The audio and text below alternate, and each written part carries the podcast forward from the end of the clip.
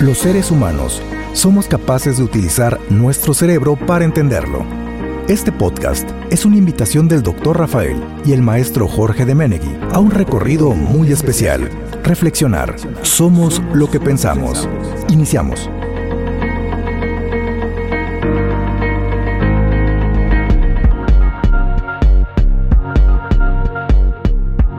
Buenas noches, bienvenidos a esta misión de Cerebro Somos lo que pensamos en su segunda temporada. Yo soy Jorge Menegui, ¿cómo estás, Rafa? Hola, ¿qué tal? Un saludo a toda nuestra audiencia. Recuerden que estamos en redes sociales, arroba RTV, Radio Más, en todas las plataformas también de audio y streaming, en SoundCloud y en Spotify. Pueden escuchar la repetición de este programa y si están haciendo eso, buenos días, buenas tardes o buenas noches, donde quiera que nos estén escuchando, les hablamos desde el pasado. Rafa, traemos un tema muy interesante. Vamos a hablar acerca de lo que tú eh, denominaste el mundo de los deseos inusuales. Así es, Jorge. Vamos a hablar del cerebro parafílico. Y para eso tenemos a un gran invitado, al buen Rodrigo, al doctor Rodrigo. Rodrigo, ¿cómo estás? Gracias por la invitación. Y vamos a entrar en materia porque Rafa dijo una palabra muy importante, que nosotros la gran, la gran mayoría de las veces tenemos una acepción negativa porque no tenemos conocimiento acerca de lo que significa realmente. Pero vamos a hablar de qué son las parafilias, Rodrigo. Ok, bueno, para poder definirlas tenemos que entrar antes a la Biblia de la psiquiatría porque es una definición clínica, las parafilias. Una parafilia es aquella tendencia sexual en la cual hay una preferencia erótica hacia un objeto o hacia una persona o hacia un animal.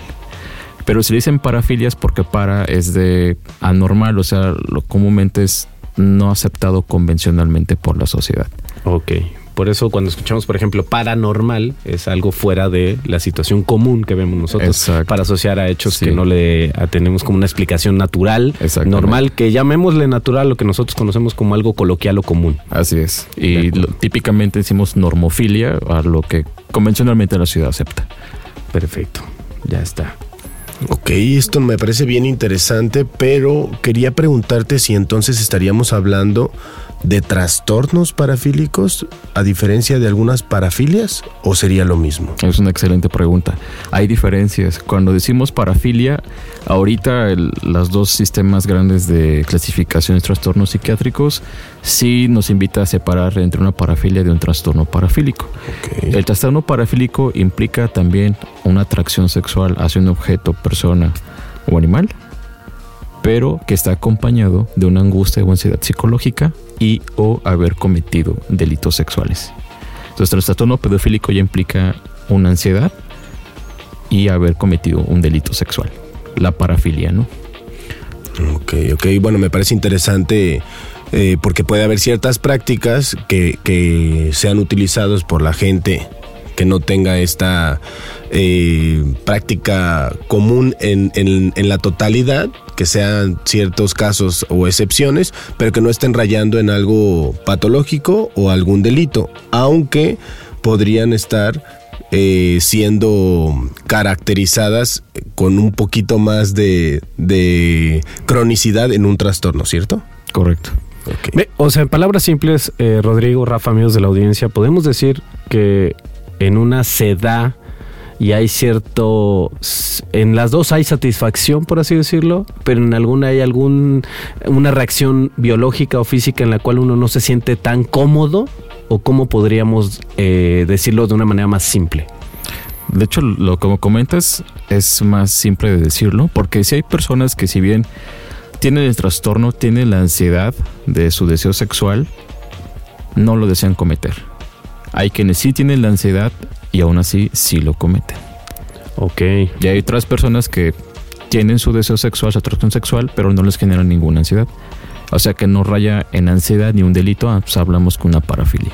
Bueno, ya más adelante estaremos hablando acerca de la parte de los delitos porque justamente está muy asociado a este tipo de, de, podemos llamarle prácticas prácticas. Sí, es que yo creo que eso podría ser la diferencia, ¿no? Porque si nos vamos hacia los trastornos parafílicos, podríamos encontrar que los más comunes de acuerdo al Manual de Diagnóstico y Estadístico de los Trastornos Mentales en su quinta edición, el DSM-5, incluye el trastorno boyerista, trastorno exhibicionista, trastorno frotista, trastorno sexual masoquista, trastorno de sadismo sexual, trastorno pedofílico, trastorno fetichista, trastorno zoofílico y el muy criticado trastorno travestista, que no vamos a, a ahondar más en ello, pero eh, también se podría hablar de prácticas, volviendo a lo que si no, si, si mucha gente lo puede hacer y, y- y no raya en delitos y no raya en, en afec- afectaciones a otras personas, la práctica boyerista podría incluirse en la práctica sexual sin dañar a nadie más.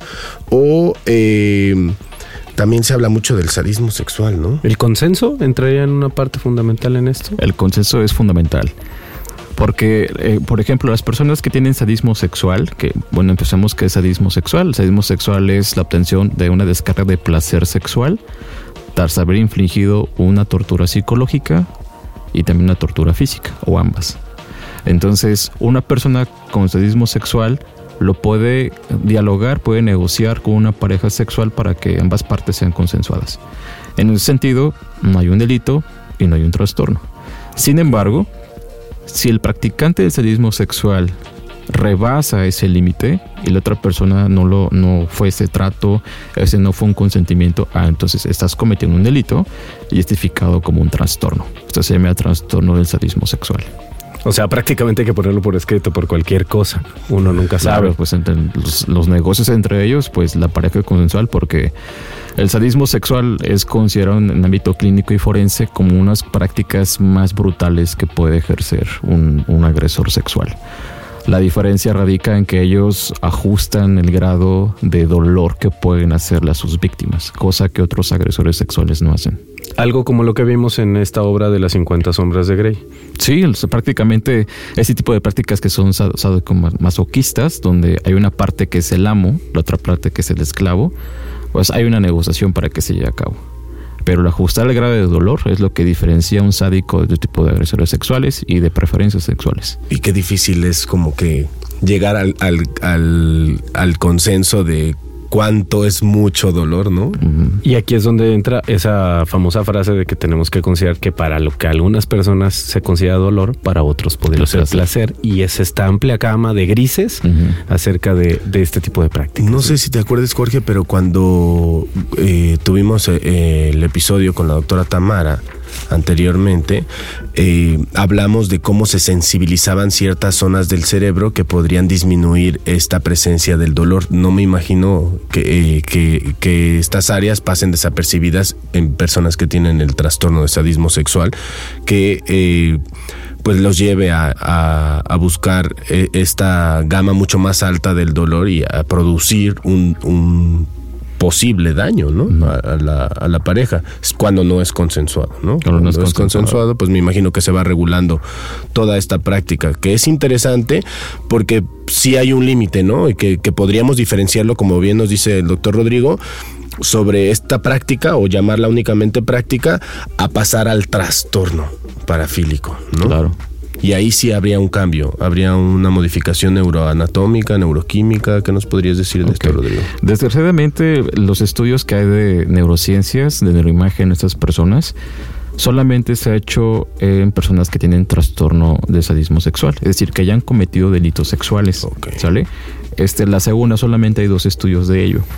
El primer estudio indicó bajo, les voy a poner el contexto del estudio.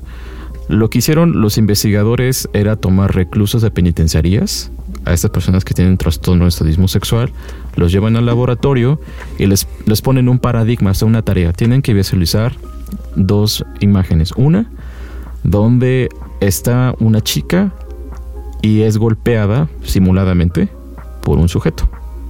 El otro simplemente está una chica guardando un, un equipaje en su auto, nada más. O sea, tenemos una imagen que estimula el dolor la otra imagen que simplemente es control, o sea, no va a estimular nada. La diferencia es que las personas con, con trastorno de sadismo sexual, cuando ven esa imagen de la chica es golpeada, hay una hiperactividad cerebral. O sea, la actividad cerebral basal sobrepasa más, más allá de lo que una persona típica o convencional no está mostrando. ¿Qué significa esto? Se está volviendo mucho más sensible al ver imágenes de dolor. En donde en la amígdala, en la amígdala derecha, que es una región del sistema límbico que se encarga de procesar emociones, dándoles una propiedad positiva o negativa, también en la ínsula que se encarga de procesar respuestas viscerales. Por ejemplo, si estás enojado, esa sensación de estar enojado es una respuesta visceral. Si tienes hambre o tienes sed, esa sensación de tener hambre o sed es una respuesta visceral. También se incrementa. Y una muy clave en esta es la unión temporoparietal. Es esa región del cerebro se va a encargar del procesamiento de información visual. Entonces, esas tres regiones cerebrales están hiperactivadas en personas que tienen sadismo sexual. Esto no ocurre en las personas típicas. Entonces, el que estas personas presencien estímulos de contextos de dolor, su cerebro, lejos de estar este, hipoactivo o a niveles basales como una persona típica, están súper sensibilizadas.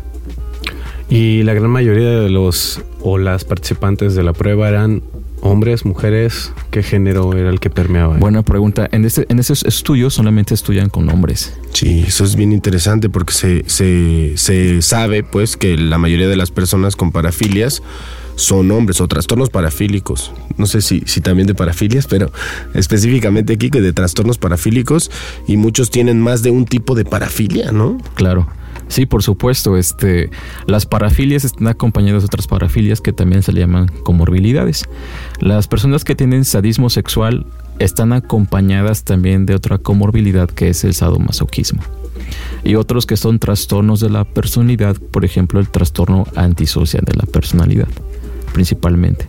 Otros que desarrollan bestialidad, que se, que se asemeja a la sofilia, pero la sofilia no implica un daño sexual o un delito sexual con un animal. La bestialidad sí. Órale. Interesante, ¿no? Eh, recuerdo que cuando éramos más pequeños mi tía nos contaba que llegaban al hospital personas que habían tenido actividad zoofílica con gallinas o con algún otro tipo de animal que tenían ellos como ave de corral y ni siquiera podían separarse físicamente de la ahorita que dijiste que no implica la situación ya de bestialidad, que es la diferencia que hay, pues me hace, me, resuena porque ellos iban y, y, entre la pena de llegar a la sala y que los vieran con el animal encima, pues también tampoco mostraban cierta actitud como de de, pasarse de la raya, como normalmente lo decimos, ¿no? Sí. ahorita tocaron un tema muy importante de las parafilias, pero ¿cuáles son los factores que se implican en el desarrollo de las mismas? antes nada más de eso, Jorge, porque eso me parecía bien interesante. Eh, dentro de dentro de las otras eh, comorbilidades, creo que creo que valdría la pena mencionar que en algunos estudios se ha observado que otra comorbilidad es el trastorno grave de personalidad. Eh, como un trastorno antisocial o un trastorno narcisista de la personalidad que podría acompañar a las otras parafilias, porque por ahí eh, podríamos observar estos cambios conductuales antes de pasar a los otros factores que se podrían observar en ciertas personas, porque a final de cuentas este, este programa tiene como objetivo que la gente aprenda. ¿No? Y nosotros también eh, podemos aprender de cómo se comportan muchas otras personas y tratar de protegernos por cierto aspecto cuando éstas ya pudieran eh, caer en el delito, ¿no? O sea, pasándonos a, la parte del trastorno, podríamos identificar eh, estos pequeños trastornos de personalidad antisocial, narcisista, que, hagan que la, que la misma gente pueda protegerse. Ok, es una buena pregunta y directamente la respuesta sería no. ¿Sale? Porque eh, las personas preguntan, ¿cómo puedo identificar una persona con pedofilia?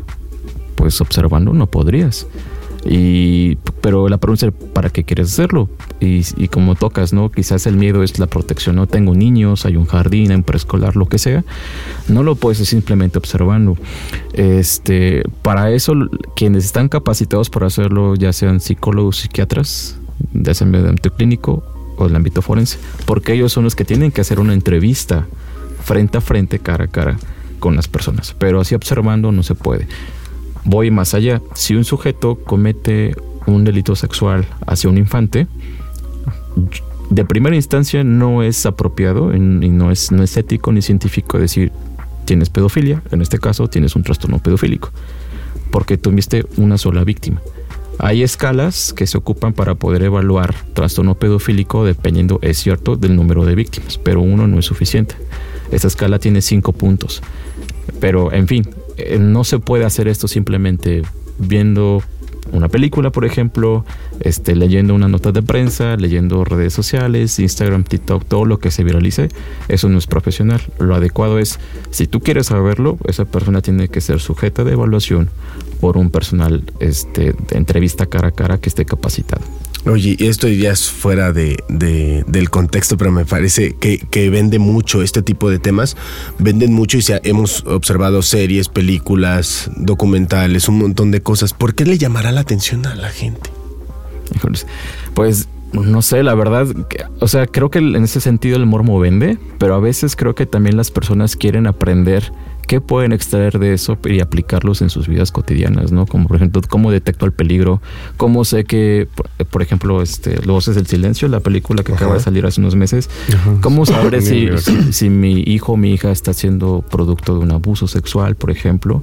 Quizás la gente que quiere armar de información que de hecho no es apropiada, pero lo buscan en ese tipo de, de materiales, que la verdad pues son, son casos pero en la realidad no es, no es científico clasificar ni realmente poder identificar. No, y al haber tan pocos casos eh, conocidos o que no se puedan comparar con otro tipo de investigaciones, pues realmente son casos ciertamente, si es que es lo, lo, lo, podemos decir así, que no lo es, pero aislados, ¿no? O sea, no son eh, muchísimos como podríamos llevarlo a otros estudios, ¿no? O sea, son, son casos muy marcados pero que son realmente, eh, cuando ya rayan el delito, pues pues tormentos, ¿no? Claro. Son tormentosos. Ok, ahora sí pasemos. Podría haber diferentes factores eh, implicados en el desarrollo de la parafilia.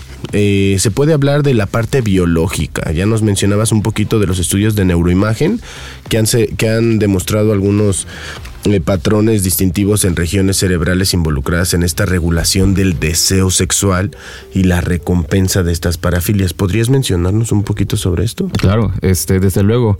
Este, cuando se hablan del desarrollo, el origen de los trastornos parafílicos, que recoge el, DCM, el manual, las investigaciones han, han mostrado que ¿Cómo podemos saber si es algo aprendido es algo biológico? ¿Cómo podemos hacer esa unión o esa disociación? La única forma que se ha hecho es a través de estudios con gemelos, gemelos monocigóticos. O sea, monocigóticos implica que son dos gemelos. Exactamente iguales. exactamente iguales, donde virtualmente comparten el 100% de sus genes. Y estudiando gemelos que son disigóticos, es decir, que comparten el 50% de sus genes. Los monocigóticos son la clave, porque los dos comparten el 100% de sus genes. Lo que le pasa a uno, muy probablemente le va a pasar al otro. Los estudios que han hecho eso, que son más bien europeos, lo que han encontrado es que tanto lo que es el boyerismo, el froterismo, el exhibicionismo, por ejemplo, son trastornos o son parafilias porque es difícil disociar porque eso no se investiga si son delitos o no. Son productos de aprendizajes. O sea, no lo comparten a que sean gemelos monocigóticos. Sin embargo, con el trastorno pedofílico la historia es diferente. Con el trastorno pedofílico la evidencia ya ha sustentado que tienen un origen durante el neurodesarrollo. Es durante la organización cerebral en ambiente uterino. Y se ha estudiado con indicadores este, físicos que hacen un correlato con la estructura cerebral de estas personas. El sadismo sexual también se ha encontrado que es producto de aprendizaje. No son productos biológicos, no hay un gen del sadismo, no hay un gen del boyerismo, el tocherismo, el exhibicionismo. O, que dentro del desarrollo pudiera haberse modificado alguna estructura cerebral o haya esta cuestión eh, alterada de androgenización, por ejemplo, que haya mayores niveles de testosterona y que eso favorezca el impulso o el deseo sexual desde muy tempranas edades. En el sentido de trastorno pedofílico, la evidencia apunta que ellos fueron bañados con más testosterona en la gestación. Pero las otras parafilias que estén en DCM, esas son producto de aprendizaje. No hay factores biológicos detectados. Entonces, esas experiencias que tienen las personas de las otras parafilias, vamos a hacer un lado el, trastorno pedofílico, son por experiencias tempranas de vida, al menos lo que ha apuntado la evidencia. O sea, tendrían que ver en las cuestiones de, desarrollo, ¿no? Del desarrollo. Algún abuso, alguna experiencia traumática, alguna influencia ambiental, influencia algún contexto. Un condicionamiento también. Aprendizajes socioeducativos. Incluso hasta ritos o algún otro tipo de actividades que manejaba algún eh, alguna comunidad en particular. Y eso es bien interesante porque tristemente desde muy pequeños algunos niños están expuestos a, a ciertas prácticas que por un lado ni entienden, por otro lado generan esta hiperactividad de ciertas estructuras como la amígdala. Me llamaba la atención que sí es que tiene cierta lateralidad, ¿no? Que es la amígdala derecha, la corteza eh, orbitofrontal, pero inclinada hacia la parte derecha. O sea, toda esta parte como que sí tiene esa lateralidad que no encontramos en muchas otras psicopatologías, ¿no? Yo creo que ese es uno de los marcadores importantes y de la, y de la parte de la investigación que ha permitido dilucidar que va hacia, hacia cierta lateralidad del cerebro, ¿no? Así es. Pero ah, está haciendo hincapié, este, haciendo un lado el trastorno pedofílico, el resto de parafilias que marca el DSM tiene el contexto de aprendizaje. Son influencias ambientales. Sí, que podría ser también de o, o de condicionamiento, como tú dices, ¿no? Experiencias tempranas que pueden asociarse a, a estos estímulos con el placer sexual. Me acuerdo muchísimo que yo cuando tenía 12 años leí en el periódico, porque antes se leía el periódico ahí en, en las hojas, que un niño de 9 años había abusado sexualmente de una niña, lo cual me parecía, a mí me parecía increíble, ¿no? Yo teniendo 12 años, imaginarme de 9, no entendía absolutamente nada. Seguí leyendo por curiosidad y, además entendía que probablemente la violación no, no había sido a través de, de un órgano sexual y efectivamente había sido con las manos, ¿no? Eh, la lesión había sido profunda, muy, muy fuerte y eh, para no hacer largo el, el- el caso, decían que, que la investigación y, y la, la práctica psicológica y demás demostraba que el niño era puesto a ver eh, pornografía y este tipo de, estímulos eh, sexuales eh, mucho tiempo a los 8 desde los 7 hasta los 9 años que cometió el delito, ¿no? Porque en este caso, bueno, no sé si podría ser considerado un delito por la edad, me imagino que pues sí, pero pero habría que manejarlo. Todo lo que implica que no haya consenso podría ser considerado como un tipo de agresión. Ok. Pero tendría que ver con este, con este eh, Con lo que hablábamos hace rato, ¿no? aprendizaje o condicionamiento de, de otras personas. Ni siquiera era algo que probablemente el infante quería, quería ver y por ende de- terminó en una conducta, pues, en un delito. Cuando, cuando son estos casos que se hablan en, en ámbitos forenses, psicología forense, es muy complicado incluso para los psicólogos forenses. Porque cuando se trata de menores de edad, porque ahorita ese niño que me comentas desde segunda infancia, todavía no es un adolescente, Ni siquiera. el- ese tipo de conductas no se tipifican como conductas dolosas o intencionadas. Cuando se surgen este tipo de contextos de abuso, implica que muy posiblemente ese infante fue sujeto de un abuso. Lo que mencionabas de una exposición intencionada de pornografía, por ejemplo, también es considerada como una forma de abuso sexual infantil. Entonces, si este infante fue expuesto a pornografía infantil y otros tipos de formas de abuso, eso incrementa sus posibilidades de que el infante, su psique o su mente se hipersexualice y entonces replique lo que el ambiente fue expuesto con otras personas, en este caso otra menor de edad. No cabe duda, Jorge, de la importancia de la educación, ¿no? ¿Educación en qué sentido? Eh, eh, eh, pues bueno, claro, esta podría ser mal direccionada, ¿no? Pero bien direccionada, o sea, un ambiente enriquecido, esta hiperestimulación con cuestiones hacia, hacia la actividad física, el deporte, eh, las conductas sociales, porque veíamos ahí estas, estas conductas antisociales y demás que, podría, que pudieran ayudar a de- al neurodesarrollo adecuado de los niños, ¿no? Eso por un lado, pero por otro lado tomar en cuenta que hay hogares que repiten patrones y que tal vez en su infancia ellos vivieron esta experiencia y lo único que están haciendo es replicar porque no tienen una salida de un contexto en particular. Lo que, lo que hay que hacer es, por ejemplo, en la parte de la educación pública, que es la que debería tratar de eh, buscar la manera de ayudar, pero la educación a temprana edad, dependiendo del contexto en el que se desarrolle, no podríamos nosotros decirles cómo llevarlo a cabo, ¿no? Pero antes de que sigamos con el tema, Vamos a una pequeña pausa y regresamos con más aquí en Cerebro, somos lo que pensamos. Recuerden el tema de hoy, cerebro parafílico, el mundo de los deseos inusuales. Para afrontar la realidad, tenemos la máquina más poderosa jamás creada. Somos lo que pensamos. Regresamos. Las emociones de siempre con nuevos matices. Somos lo que pensamos. Continuamos. Ya estamos de regreso. Recuerden que estamos a través de Radio Más, el 107.7 y todas las repetidoras a lo largo y ancho del estado de Veracruz. Esto es Cerebro Parafílico, el mundo de los deseos inusuales. En la segunda temporada de Cerebro somos lo que pensamos. Y estábamos hablando acerca, digo, ya hablamos en el eh, un poco acerca de este tema del sadismo, eh, cuestiones que tienen que ver con consentimiento, que creo yo que es la parte importante. Si podemos dejarles algo a las nuevas generaciones, nuevas formas de, de, de convivencia familiar, es tratar de buscar siempre el consenso o el acuerdo entre las personas, Rafa. Sí, claro. Eso, eso es muy importante hacer la diferenciación como tú, como tú lo decías, ¿no? Porque queremos indicarle a la audiencia, como aquí con la presencia de Rodrigo, que es el especialista, en que hay ciertas prácticas, pero cuando eh, sobrepasamos el consentimiento y también el, dolor eh, como, como esta práctica, eh, ya podría caer en el trastorno o incluso la presencia de un delito. ¿no? Rodrigo, podríamos decir como en cuestiones de comunicación o de convivencia que no demos por hecho y que siempre preguntemos y acordemos y cuando esto no se dé es que puede levantarse una alerta para empezar a entrar a otro tipo de prácticas o conductas que pueden ser dañinas? Claro, por supuesto, porque cuando hablamos de, de, consentimiento, quizás alguien que nos escuche dice, por ejemplo, un adulto que trata de convencer a un niño y se dice que bueno para empezar pues las prácticas simplemente entre adultos evidentemente no y un niño es fácilmente manipulable porque hay una asimetría que es física y también cognitiva. Entonces un niño puede ser manipulable. Obviamente eso es para figuras que son adultas que son sexualmente maduras.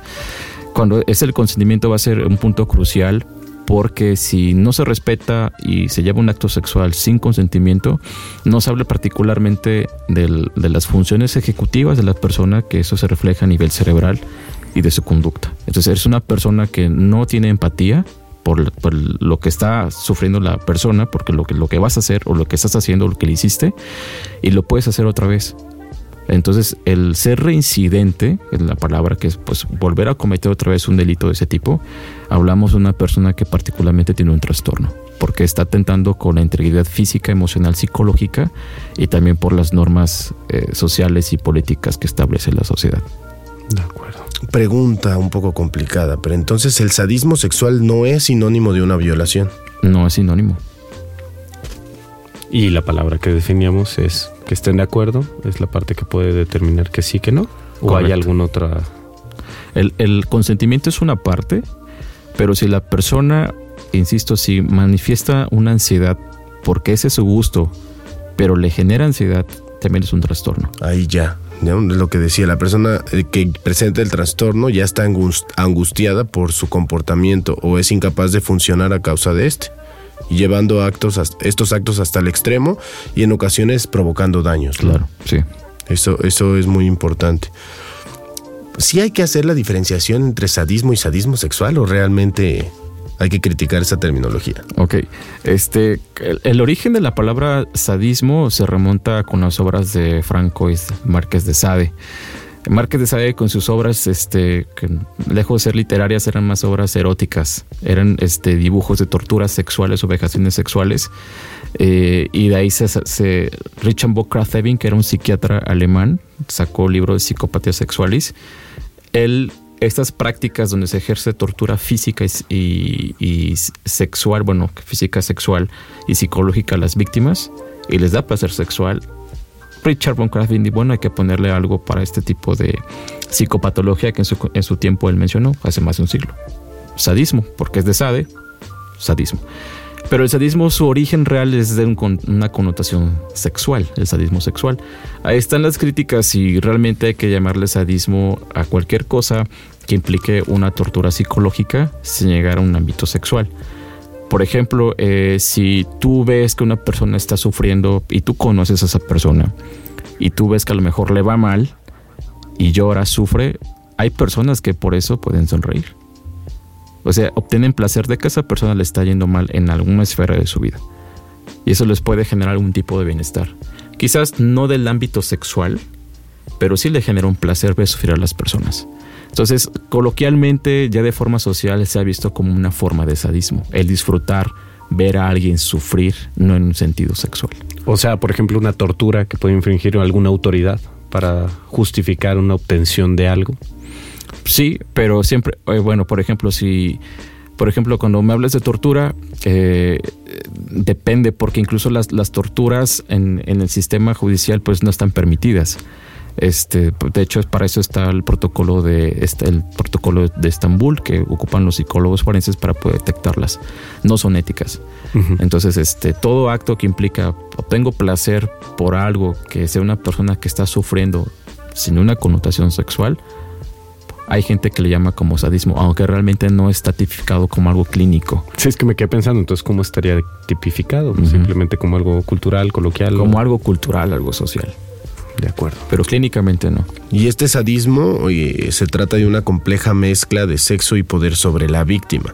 El sadismo sexual se diagnostica en menos del 10% de los violadores, pero entre el 37 y el 75% de las personas que han cometido homicidios por motivos sexuales, lo cual nos hace poner el foco de atención también, ¿no? Sí, claro, porque eh, los estudios que se han hecho de encuestas nacionales que solamente son norteamericanos en Estados Unidos, 10 personas de las que son sujetas o son víctimas de este tipo de delitos, sobrevivientes, describen cómo fueron sus experiencias. Entonces, de acuerdo a sus experiencias, de acuerdo a cómo, qué fue lo que relata la víctima, los investigadores eh, clasifican, fue un sádico sexual. Pero de los homicidios que son sexuales, el 30% motivados sexualmente son hechos por sádicos sexuales. Entonces, para los investigadores de este campo, los homicidios sexuales, cuando se trata de un sádico sexual, la escena del crimen quizás pueda ser muy evidente para ellos. Eh, número de puñaladas que tuvo la víctima, el sangre, este, ataduras, quemaduras, etcétera, este, ataduras. Cuando son sádicos sexuales, ya moviéndonos al ámbito este, de delitos sexuales, hay sádicos sexuales que llegan a cometer homicidios, no todos pero esos pocos son extremadamente letales con sus víctimas. Hay algunos los cuales pueden llegar a mutilar eh, partes, eh, en el caso de las mujeres, mamas, ya sea con cuchillo, arma blanca o a mordidas. Incluso en zonas genitales las mujeres a veces remueven los ovarios, se los comen, los mastican, hacen una carnicería con las víctimas. Entonces por eso esos sujetos son extremadamente peligrosos, porque ellos entre más dolor en teoría ejerzcan y también terror psicológico, mayor descarga de placer sexual obtienen estas personas. Inevitable preguntarnos sobre Jeffrey Dahmer, ¿no? Dahmer. Probablemente tuviera algo de sadismo se eh, sexual Jeffrey Dahmer. Bueno, el psiquiatra que evaluó a Jeffrey Dahmer fue este psiquiatra forense Park Dist. Y Park Dist en, en, sus informes, porque bueno, esto es privado, pero bueno, algunas cosas lo ha hecho público, decía que, por ejemplo, tenía algunos rasgos que son esquizoides, que podía ver cosas, que podía escuchar cosas. El sadismo sexual este, no es algo que mencionó o que sostenía tanto en sus reportes, pero era, era algo más esquizoide en, en, ese, en, ese, tipo de bueno, persona que fue Jeffrey Dahmer, el caníbal de Milwaukee, Estados Unidos. Y, y, es que es increíble porque si, de, si bien todos los programas que hemos tocado, temas del cerebro, hacen experimentos, pues no siempre en seres humanos, imagínate este tipo de situaciones que, como bien lo mencionas, con sobrevivientes y con personas que puedan hacerlo, accedan a hacerlo. Y si no, pues no hay tanta evidencia que tengamos en, en, la parte de los seres humanos, aunque tengo entendido, y más adelante igual lo mencionaremos, que las pruebas se hacen también en, en animales, ¿no? Este, este tipo de, de, conductas, hablando del sadismo sexual, eh, hay un, un, psiquiatra forense llamado Michael Stone y él diseñó la, la, escala de la maldad o Evil Scale. Él cita un ejemplo de los felinos. Okay. Este, los felinos, él menciona que, que los felinos antes de, de devorar sus alimentos, juegan con ellos como si fueran este, bolas o esferas de nylon que los van así haciendo con sus garras de enfrente, jugando. Los felinos hacen lo mismo con sus comidas, aunque estén vivas. Entonces, ese punto de vista que es como ya más psicología evolutiva, que no mucha gente está muy de acuerdo, extrapolar qué cosas pasan en animales y significa que así es en humanos, pues él dice que este tipo de características sádicas, entre comillas, en animales, están compartidas simplemente en los felinos, donde juegan mientras arañan y mueren su comida antes de devorarla. Pero pues realmente Mm, no hay tanta evidencia ni hay modelos animales que repliquen este tipo de conductas humanas en un modelo animal. De acuerdo. Oye, Rodrigo, y bueno, tú, tú tienes algunos estudios que, que podrían eh, ir buscando dilucidar eh, a nivel neuroanatómico, neuroquímico, cuestiones que tengan que ver con el trastorno pedofílico. Así. Ok. Primero, ¿podrías decirnos qué es el trastorno pedofílico? Claro. Bueno, eh, tendría que hablarles un poquito del ámbito clínico, cómo se define. Bueno, primero, pedofilia es la atracción sexual que hace a menores de edad. En el SM dice menos de 13 años de edad, pero realmente lo que dicen los investigadores es menores de 11 años de edad. ¿Sale? Esa es pedofilia. Prepúberes. prepúberes. Y el criterio B es que estos sujetos, además de esa atracción sexual, tengan una angustia psicológica y o hayan cometido delitos sexuales. ¿Sale? Entonces, el trastorno pedofílico no es más que la atracción sexual hacia menores de 13 años de edad acompañado de angustia psicológica y o haber cometido delitos sexuales. ¿Me quieres decir que algunos con, con esta angustia no quisieran cometer el delito y, y- y probablemente no lleguen a cometer el, el delito? Pero haya otros que sí lo cometan. Desde luego que sí. Hay personas que tienen esta angustia, buscan ayuda psicoterapéutica, que de hecho son muy limitadas en algunos países, y no lo hacen. Hay quienes sí lo hacen. Pero los estudios ahorita comunitarios y clínicos no han dilucidado cuál es la proporción de sus sujetos en la comunidad. Qué difícil para el psicólogo al que le llegue a, a pedir ayuda a una persona que esté reconociendo esta atracción, ¿no? Claro, ese es un problema que tienen en Canadá y en Estados Unidos, que esos dos países de Norteamérica son quienes dan ayuda, pero tienen un problema porque la ley les exige que si a ti te llega un paciente Claro. que declare este tipo de... Te vuelves de- target, ¿no? Exactamente, te vuelves un, un objetivo político donde si le llega al especialista, el especialista elabora lo que se llama mandatory reports o reportes obligatorios, donde tiene que notificar a las autoridades a su paciente. Entonces las autoridades investigan a su paciente, investigan a sus familiares, investigan a sus vecinos, investigan a su trabajo. Y entonces muchas personas con ese tipo de atracciones sexuales, con menos razón, buscan ayuda. Porque lejos y de, que de la necesitan. Exacto. Porque y alguien que la no necesita, y alguien ¿no? que no lo confiese o que no lo diga puede poner como objetivo a un compañero o alguna persona que rode que en este caso sea la que Y lo reconoce. Y aquí me parece interesante, digo, nosotros traemos la información y que la, la audiencia, eh, pues Decida, ahora que Entienda. decida, reflexione y, y genere este pensamiento crítico. Pero aquí estamos hablando de alguien que, que reconoce que tiene alguna complicación en este caso y quiere ayuda. Quiere ayuda. Y me llama la atención que la mayoría de las parafilias se van acompañado de alguna otra comorbilidad. ¿No? Entonces, ya me imagino el, el, pues el- la ansiedad generalizada y la depresión que puede eh, acompañar posteriormente a estas personas por todo lo que el ambiente, en este caso el ser señalados, el pues, estoy buscando ayuda y, y terminé casi casi encarcelado sin haber cometido el delito. Terminé mandándome como Por- presunto culpable, ¿no? Claro. Sí, es, es complicado, ¿no? Sí. Este, bueno, solo quiero hacer un, un hincapié de que a pesar de que estas personas tengan estas parafilias y que no hayan cometido delitos, sí tienen comorbilidades psiquiátricas. Pero pasa lo mismo con personas típicas, o sea, Sí, las personas sí, sí. Que, que se sienten atraídas por adultos, pero que también tienen parafilias y las ejercen, aunque no les interese sexualmente un infante, no en este caso. Entonces, eh, el estigma profesional es algo que sí abunda en el campo de salud mental porque al menos en México eh, no existen clínicas especializadas para tratar a estas personas, no solamente con trastorno pedofílico, sino también con el resto de parafilias. Sí, es que además va a ser complicado hacerlos, hacerlos llegar, ¿no? Hacerlos venir o, y, y buscar esta ayuda, ¿no? Claro. Y no De- ser señalados también. De, de hecho, este, te- este dato que, que especifica se me hace bastante interesante hablando del tema, de la realidad de la pedofilia, que está mucho más presente en nuestro alrededor de lo que sospecharíamos, donde el 1% de la población mundial se, se calcula, pero que ni todos los eh, las personas con este trastorno abusan de menores, ni todos los que abusaron de menores poseen o tienen este trastorno. ¿Nos podrías hablar un poquito más acerca de ese tema? Sí, claro, por supuesto. Este, los estudios con, con muestras nacionales, que son encuestas, que se han hecho en Estados Unidos y en Canadá y en Alemania, lo que han encontrado es que a nivel poblacional la presencia de personas con ese tipo de atracción sexual a las infantes es virtualmente mínima. No quiero decir la palabra rara, pero es mínima. No solamente el 1%, el 1 de, todo, de toda una población que pueden ser 5 mil personas, 10 mil personas, solamente el 1%. O sea que son casi 15 personas, 10 personas. Es muy raro la pedofilia en la población.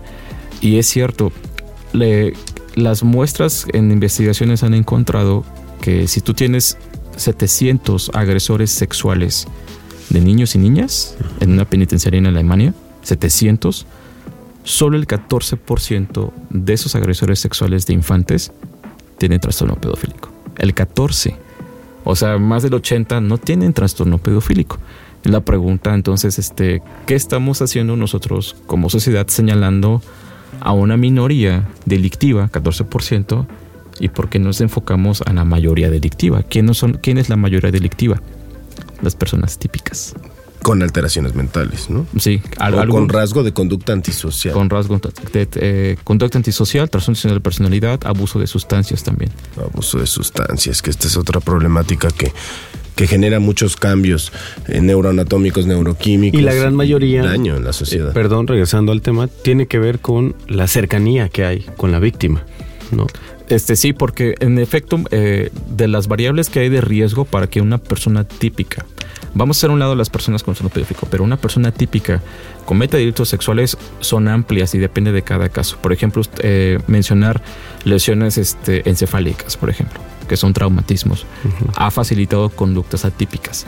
Eh, alteración neuroquímica dopaminérgica también los ha facilitado por medicamentos, por ejemplo, asociados a la enfermedad de Parkinson. No todos los pacientes que consumen estos medicamentos desarrollan conductas atípicas pero sí una minoría del 5% de desarrollo de conductas típicas. Esos son dos factores. Los otros factores son historiales biográficos.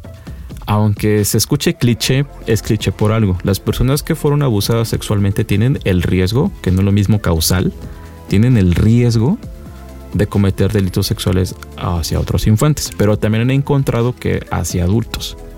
Y otra parte de la población no es un victimario. Eh, también se ha visto que en las escenas de abuso sexual, cuando son las menores de edad, hay intoxicación por drogas ilícitas o lícitas como el alcohol y drogas. Donde han encontrado más es por el consumo o la ingesta de alcohol, más que de drogas.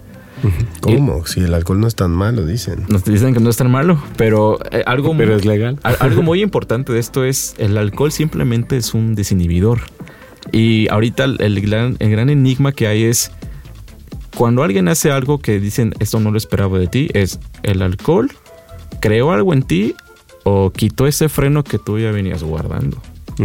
Y la teoría es como, pues quitó ese freno más bien que ya venías arrastrando. Nada más necesitabas ese empujón, ese cambio neuroquímico para que sacaras eso que tenías guardado en tu cajón. Le decimos nosotros el lubricante social. Hizo que resbalara simplemente es, bien interesante esa parte. Muy bueno, que, el Requeriría su programa único, el, alcohol, ¿no? Eh, Rodrigo, me gustaría mencionar nada más aquí algo de, del trastorno pedofílico. dice que si la persona es capaz de controlar su impulso y se limita a fantasear, se habla de preferencia sexual pedófila.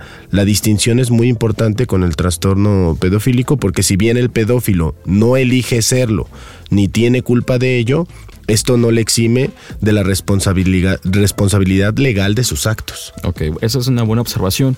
Tanto las personas típicas como las personas con parafilias, la normofilia, parafilia, no somos responsables de nuestras atracciones y preferencias sexuales. No lo somos. Ni del nacimiento. Ni por lo que fuimos expuestos en etapas tempranas. De lo que sí somos responsables todos, somos nuestras conductas. Eso sí nos hace, nos separa la brecha entre dañar a alguien o no dañar a alguien, nuestras conductas. Y entonces aquí es donde se abre el debate de que como no son responsables o en este caso conscientes de tomar decisiones de manera consensuada los infantes, pues difícilmente se puede tratar de normalizar, si le podemos llamar de alguna manera, este tipo de No, actividades. no, definitivamente no se puede normalizar. Y aquí me hace reflexionar, Jorge, en nuestro capítulo 1 de la primera temporada, la importancia de la disciplina y la consecución de los hábitos, ¿no? Para generar este control, este desarrollo de la corteza prefrontal que nos permita controlar lo que hacemos o dejamos de hacer, independientemente de lo que sintamos, ¿no? Claro. Rodrigo, pasemos entonces a las hipótesis cerebrales de la pedofilia y otras parafilias.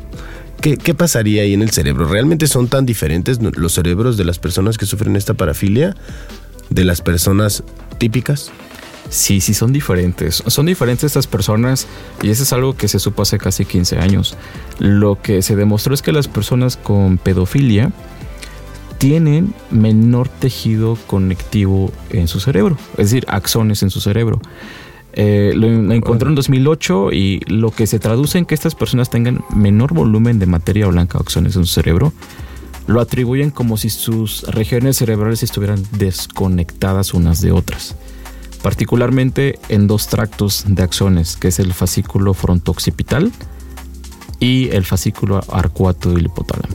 Entonces, en palabras, digamos, más coloquiales, la interpretación de los investigadores es, cada vez que un adulto ve a un niño, en lugar de evocarle una respuesta de crianza y de cuidado, le genera una respuesta sexual.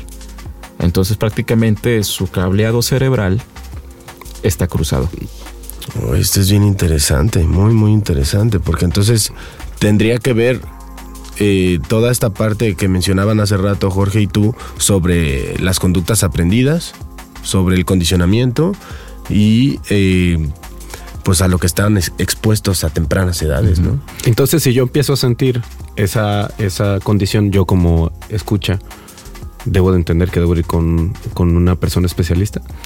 Eh, Bueno, eh, aquí dos puntos. Eh, Digo, perdón, pensamiento, no conducta, sino que como que sientes esa atracción que tú dices, esta diferencia de sentido en lugar de esa sensación de crianza o de protección, siento el placer sexual, ¿debo de acudir con un especialista? Lo recomendable sería que sí, porque el especialista tiene que evaluar si realmente lo que tú experimentaste es algo transitorio o es algo que ya está siendo muy recurrente o crónico.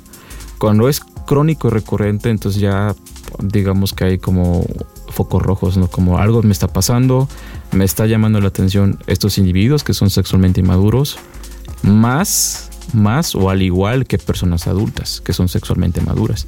Entonces ahí el clínico tendría que valorarte, evaluarte y llegar a una conclusión diagnóstica. Pero aquí en México tienen la obligación, como en Estados Unidos y Canadá, de Eh, reportar el caso. El sistema, al menos lo que no han, no han visto es que no, no, lo han- no son así, pero porque aquí no tenemos esas herramientas todavía. Ah, ok, perfecto. Es muy importante esa parte porque también imagínense que ellos solitos estén delatando, pues lo último que quieren es eh, tratar esa situación. So- solo como aquí una incrustación al- a, lo que acabas de preguntar, muy importante es la búsqueda de ayuda, al menos el contexto mexicano y latinoamericano. Como no lo hay, este, tengo una colaboración con este, la Johns Hopkins University en Estados Unidos. Tienen un centro de prevención de abuso sexual, se llama Center Moore. Y ahí tienen ellos un programa que se llama Hell Wanted. En, español sería como eh, ayuda este, deseada, traducido en, en castellano. Entonces me comentaba que uno de los directivos es un criminólogo, Ryan Shields, este, quiere, quería, quiere hacer una colaboración, ya tenemos la colaboración, de adaptar el programa para México. Porque cuando llegó el COVID en, dos- en 2019 y se fortaleció en 2020, me mencionó Ryan que habían cientos de llamadas de auxilio de México a la Johns Hopkins en Estados Unidos. Me decía, también recibimos de Sudamérica, pero más de México. El problema que ellos se, enfrentan como institución no solamente es el lenguaje, o sea, el, el traducir inglés a español, sino que también las connotaciones sociales, ¿no? culturales, políticas que, que tenemos aquí que nos diferencian de Estados Unidos. Entonces ahorita solamente somos tres mexicanos, tu servidor, y una doctora y una maestra del Instituto Nacional de Salud Pública en Aguascalientes. Somos tres mexicanos. Que ahí vamos lento pero seguro para adaptación del programa para el contexto mexicano. Pero, pero la emergencia es esto, es que no hay, no hay una ayuda especializada. No por ser psicólogo clínico forense ni psiquiatra clínico forense, pues me la sé de todas. O sea, Claro. no. Entonces la ayuda especializada es en América, es en Norteamérica, en Estados Unidos y Canadá. Entonces ahorita ofrecer esta ayuda para México va a ser este prometedor. Porque algo que sí demostraron en Alemania, un doctor llamado Klaus Beyer con el proyecto Tuckenfeld Project o el Campo Oscuro, es que si tú, si tú abres la puerta para proporcionar ayuda, ellos van, ellos vienen. Pero allá llegan un montón de personas, 5 mil, 10 mil personas al año. En Norteamérica no. ¿Por qué? Porque en Alemania no es obligatorio reportar.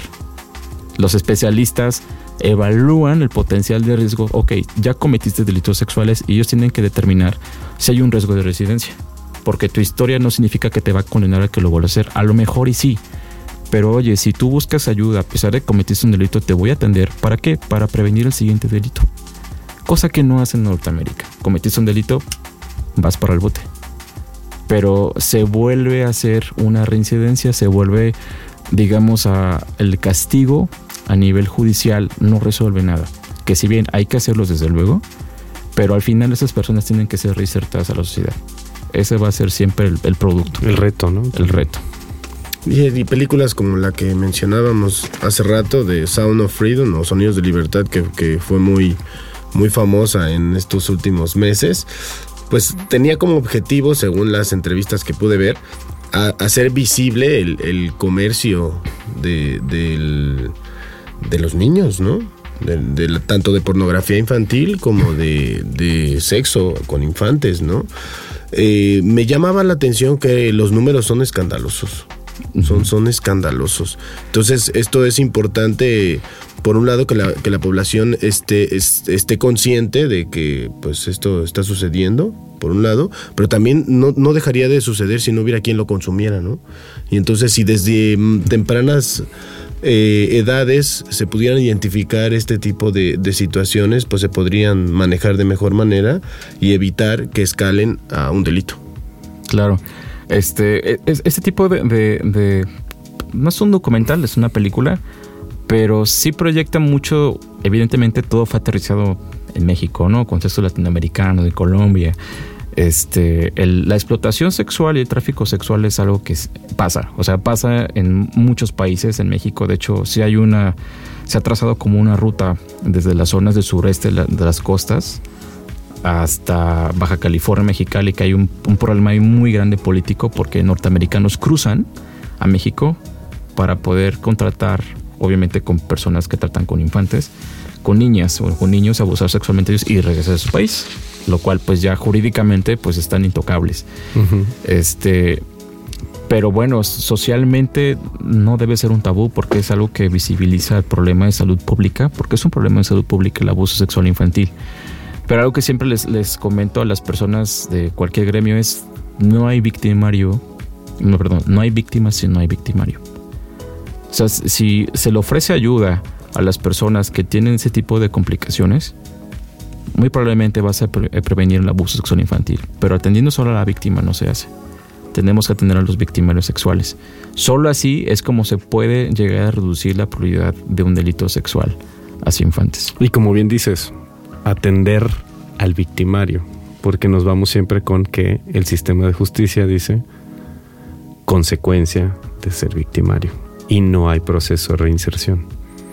Y la reinserción hace que vuelvan a cometer e incluso deseen vivir en ese ámbito que se supone que tenía que ser de consecuencia de castigo que implica el aislamiento, ¿no? Sí. Entonces es muy importante. Por ahí le voy a pasar a, a Rodrigo y a toda la audiencia. Hay una charla TED de Alemania justamente acerca de la pedofilia y en cómo se ha vuelto como muy viral este tema y eh, ha generado una serie de reacciones justamente en Estados Unidos y en eh, España, países europeos que no son eh, Alemania, a- acerca de un tema de lo que estuvimos hablando nosotros a lo largo del programa. sí. Eh, pues ya se nos acabó el tiempo, desafortunadamente. Ya nos vamos. ¿Algo con lo que quieras cerrar, Rodrigo? ¿Algo al que nos quieras invitar a consultar? Pues bueno, este, eh, este tema simplemente no es para llegar a normalizar, de hecho no hay nada que normalizar, más bien la palabra sería humanizar, porque las personas pueden tener cualquier tipo de preferencia, atracción sexual, convencional o no convencional por la sociedad, pero insisto, algo que sí nos, nos va a separar unos de otros no van a ser nuestras preferencias, sino nuestras conductas. El respeto a los demás, la integridad física, emocional, el consentimiento va a ser un componente muy importante y sobre todo la búsqueda de ayuda en el caso de que haya una ansiedad o angustia psicológica de la misma. De acuerdo.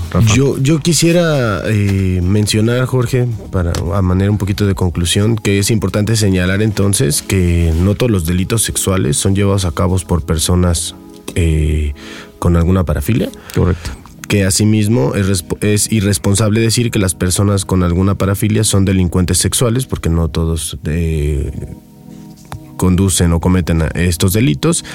Las parafilias giran en torno a la sexualidad y el deseo sexual de los individuos y desde los comienzos de su conceptualización se le ha dado una connotación negativa e incluso vergonzosa para quienes viven con una de ellas. Por lo tanto, son vistas desde una perspectiva cultural y propia del tiempo en el que se le ve eh, influenciada también por la sociedad.